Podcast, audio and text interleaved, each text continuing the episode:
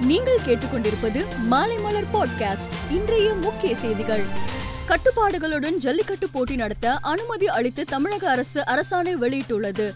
முன்னூறு மாடுபிடி வீரர்களை கொண்டு ஜல்லிக்கட்டு போட்டி நடத்தலாம் என்றும் இரண்டு தவணை தடுப்பூசி செலுத்திய வீரர்கள் மட்டும் போட்டியில் பங்கேற்க வேண்டும் என்றும் தெரிவிக்கப்பட்டுள்ளது. கோயம்பேட் தினேஷ் கடந்த ஐந்து மாதங்களில் ஆன்லைன் சூதாட்டத்திற்கு பலியாகும் பன்னிரண்டாவது உயிர். ஆன்லைன் சூதாட்டத்தை தடை செய்வதில் தமிழக அரசு இனியும் தாமதம் செய்யக்கூடாது என பாமக இளைஞரணி தலைவர் அன்புமணி ராமதாஸ் கேட்டுக்கொண்டுள்ளார்.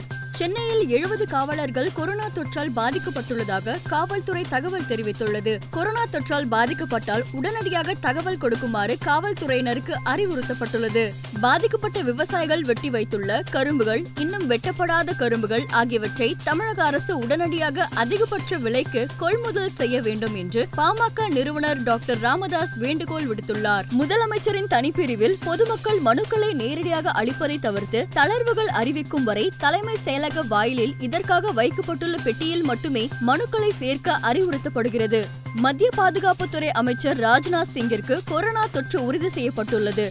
லேசான அறிகுறிகளே உள்ளதால் வீட்டில் தனிமைப்படுத்திக் கொண்டுள்ளதாகவும் சமீபத்தில் தன்னை சந்தித்தவர்கள் பரிசோதனை செய்து கொள்ளுமாறும் ராஜ்நாத் சிங் ட்விட்டரில் தெரிவித்துள்ளார். வருகிற பன்னிரெண்டாம் தேதி இருபத்தைந்தாவது தேசிய இளைஞர் திருவிழாவில் வீடியோ காணொலி மூலம் கலந்து கொள்ள உள்ளேன். நாடு முழுவதும் உள்ள என் நண்பர்களான இளைஞர்கள் இந்த நிகழ்ச்சியில் பங்கேற்க வேண்டும் என பிரதமர் மோடி ட்விட்டரில் அறிவித்துள்ளார். இந்தியாவில் தற்போது பூஸ்டர் தடுப்பூசி செலுத்தப்பட்டு வரும் நிலையில் இரவு பத்து மணி வரை தடுப்பூசி மையங்கள் செயல்படலாம் என்று மத்திய சுகாதாரத்துறை கூடுதல் செயலாளர் குறிப்பிட்டுள்ளார். எழுபத்தி ஆறு வயதான மியான்மர் தலைவர் ஆன்சான் சூகிக்கு வாக்கி டாக்கிகளை சட்டவிரோதமாக இறக்குமதி செய்தது சொந்தமாக வைத்திருப்பது மற்றும் கொரோனா வைரஸ் விதிகளை மீறியது உள்ளிட்ட குற்றச்சாட்டுகளின் கீழ் நான்கு ஆண்டு தண்டனை வழங்கப்பட்டுள்ளது.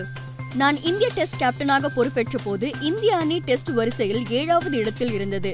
இப்போது நீண்ட காலமாக முதலிடத்தில் இருந்து வருகிறது என கூறிய விராட் கோலி என்னை யாருக்கும் நிரூபிக்க வேண்டிய அவசியமில்லை என காட்டமாக தெரிவித்துள்ளார். பிரபுதேவா நடிப்பில் உருவாகியிருக்கும் தேல் திரைப்படம் பொங்கலுக்கு வெளியாகும் என அறிவிக்கப்பட்டுள்ளது. நடிகையும் பாஜக கட்சியின் செய்தி தொடர்பாளருமான குஷ்புக்கு கொரோனா பாதிப்பு உறுதி செய்யப்பட்டுள்ளது. மேலும் செய்திகளுக்கு மாலைமலர் டாட் காமை பாருங்கள்.